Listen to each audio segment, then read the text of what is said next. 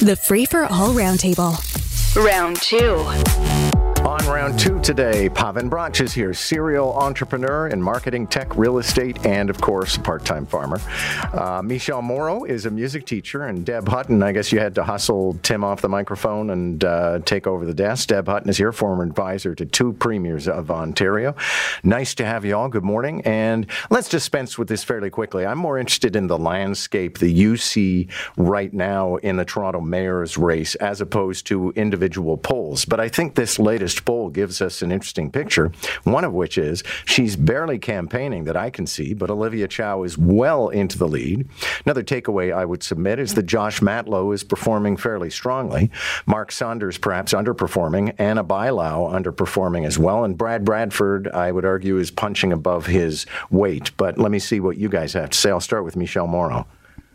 Um, I'm surprised Ana Bailão, I, I feel like I'm saying her last name wrong. I'm feel I, I'm surprised that Ana isn't doing as well as I expected, because she came out with such a strong platform. I remember when you were interviewing her, and I really liked what she was saying, and she presented her ideas very clearly. Um, so I'm really surprised that she's not higher in the polls. I kind of wish she was.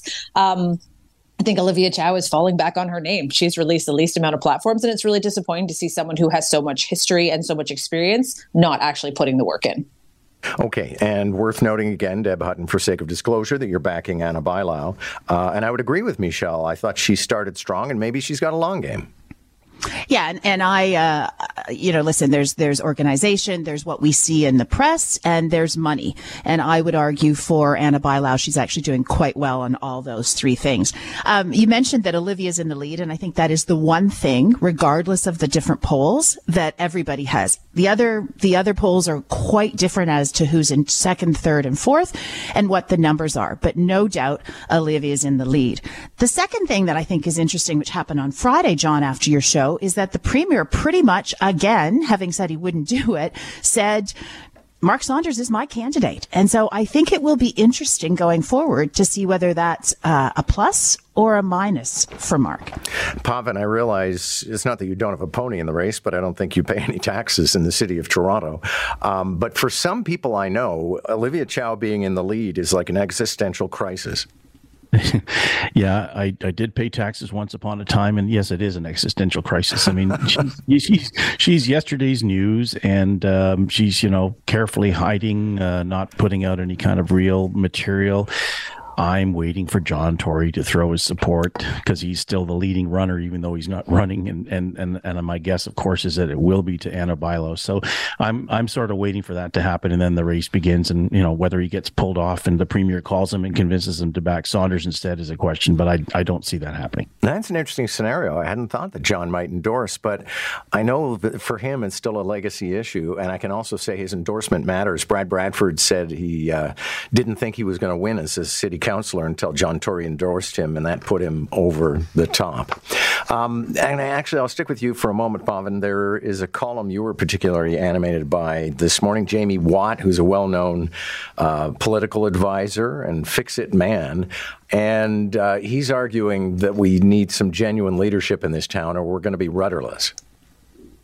Y- yes, with respect to... Uh, tr- With respect to transit, and I think, um, you know, he really made a great case of saying that we need a transit czar that's above politics uh, and uh, can help us design what we're planning to do. And I would I would take that, uh, I would endorse that and take it to the national level to say that, you know, if we look at a lot of the issues that we're dealing with, you know, homelessness, home affordability, uh, the issues around the, our offices being empty downtown, um, it's not a coincidence that, that we are also ranked in Toronto as the seventh worst city to commute in. Uh, so, you know, we, we can't we can't continue to ignore uh, the issues that we're dealing with. And the problem, obviously, is that the politicians continue to dip in. And every time there's a new mayor or a new premier, we have a brand new strategy. And in thirty years, we've managed to do not a lot. So, you know, it applies to a lot of things. But specifically for transit, it, if you look at it, it is a major issue. Toronto is a world leader in A I, uh, but we're building our traffic systems to to serve a, a model for business and for where people work and how people travel and do things.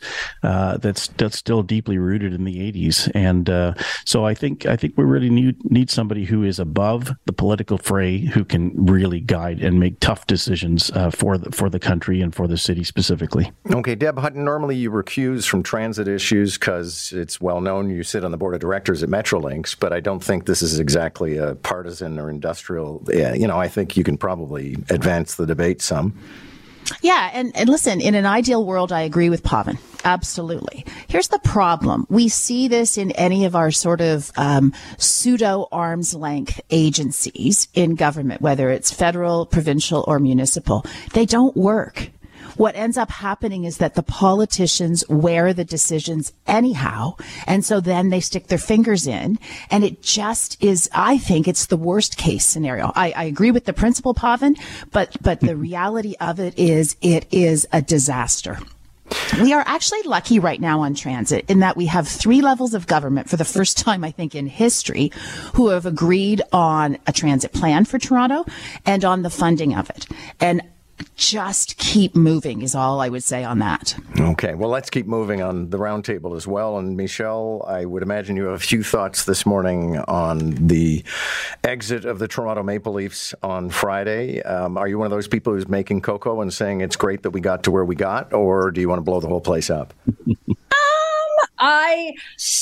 I really like hockey, but I don't understand the structure of how like the team works, like the having the manager versus a coach, who is more responsible. That is something I'm not familiar with. But we have, for the longest time, we've been probably one of the most profitable teams with like the worst record. So why is this happening, and why is it taking so long for us to figure it out? I will admit, though, I was at a wedding, uh, not a wedding, I was at a military event on Friday night, and there was a bunch of us with a little with a little phone watching the last of the game. So I do understand that some people are heavily invested, but I just wish um, whoever is managing the Leafs would take some time and figure out how to do better by their fans. Okay. Everybody's going to have a theory post what happened on Friday, Pavan. Um, should the knives be out in the management suite? Should they be making trades? What should happen? Well, of course, I prefer pond hockey, John, but I will say that, uh, you know, when it comes to the Leafs, it looks like we have the most expensive players in the league, and yet we can't win as a team. So it may be time for for Ted Lasso. Uh, it may be time for change at the top, because if you've got the best materials and you can't make it all work, I mean, my my uneducated view would be that, it, that the top needs to be changed first. Here's Matt Cause from T S N and what he had to say earlier on the show, because he's a guy who lives and breathes this stuff. It is time to move on from some of these parts. And I'll do this quick, but without emotion. the The Maple Leafs have had fifty playoff games with this group together.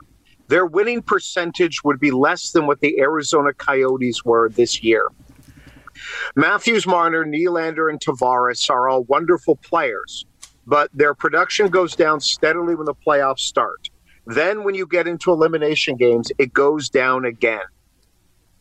Okay, and Deb, I don't know if you want to throw in on this. I mean, are the girls disappointed?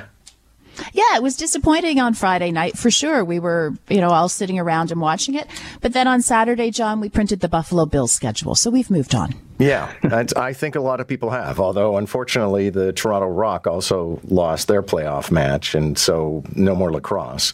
That's it for basketball and uh, lacrosse and uh, hockey. So we're all going to have to move on to the Blue Jays, who are doing pretty well. Nick Mairano, that you were telling me you were ready to go to bat for the for the Jays? Yes, exactly. They've uh, won every single series when they played division rivals. So we're going okay so far. Okay. Uh, cooling off period for the resale of homes.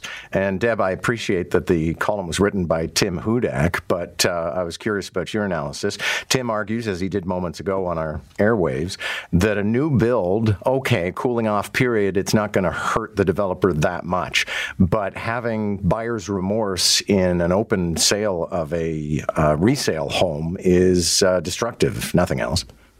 Yeah, as much as I'd love just for fun to argue against it, I'm hard-pressed to do that, John. I am... Um, I- You know, I feel um, as though I, I've bought four properties in my life by myself and, and with my husband. And you don't sleep that night when you actually sign the deal. At least I don't. There's always a little bit of, my gosh, if I overpaid, did I, you know, should I do this? All those sorts of questions. I mean, who wouldn't? It's a big purchase. What I worry about, and which is why I support this notion, is that as people have incredible difficulty getting into the market, they, they push governments and decision makers to swing things in favor of a buyer. And yet we as sellers, we as property owners have to have rights. This is something that we've purchased not just to live in, but as an investment for both of us. And and increasingly, there there as much as I you know support consumer protection, there has been more and more ratcheting down of the ability of a seller to actually sell their property as a profit, as an investment, or just because they want a change. And and so I don't like anything that continues to put more and more pressure on a seller. Yeah, and Pavan, I have supported previous initiatives for change in the real estate market. For example, I think there should be open bidding. I can't stand the idea of secret bidding. Um, but on, on this file, I cannot imagine what it would be like to be a seller, have a deal, then have two, somebody walk back two days later and say, no, I don't think so, and finding out that all the other bidders had already bid on something different. Yeah, it makes no sense. Um, I, I think it's so confusing. It creates new layers. It creates confusion for, for first-time home bu- buyers who, you know, now have to deal with the, uh, you know, people's speculative offers that, that where there's no penalty because they have a cooling-off period. Now, it, it's a complete mess, and I don't think it makes any sense. That's why they made conditional offers. I mean, if you don't, if you're not sure, make it conditional, and and I think you can see the market's cooled off quite a bit. So those kinds of offers are now being accepted. So I don't think it's necessary. Yeah, I mean, Michelle, certainly the, when I was buying my most recent house, and I don't know if there's going to be another one, um, we couldn't put any conditions in because the market was so freaking hot, you just had to get the house for the price it was selling for. Uh, but still, I think the idea of being able to go home and think about it after you bid in a home is wrong. I agree. I feel like you should be doing this before you put the offer in. Like, you should have all your ducks lined up. I have two sets of friends who, uh, when the market cooled before COVID, I can't remember the exact year, but the market cooled re- very quickly. And both of them had sold their houses, and the new buyers then backed out of financing. And one of them lost the house they were trying to, their new house, because they couldn't bridge the mortgage and they couldn't afford it without the seller, uh, without the buyer taking it. And I felt awful for them. And I feel like it's just setting up a ton of people for that same sort of thing. Folks, thank you all very much. We're at a racetrack, but much appreciated. Appreciated. Pavan Bratch, Michelle Morrow, and Deb Hutton on round two. Catch the round table, round one at seven forty-five, round two at eight forty-five. Weekday mornings on More in the Morning. News Talk ten ten, Toronto.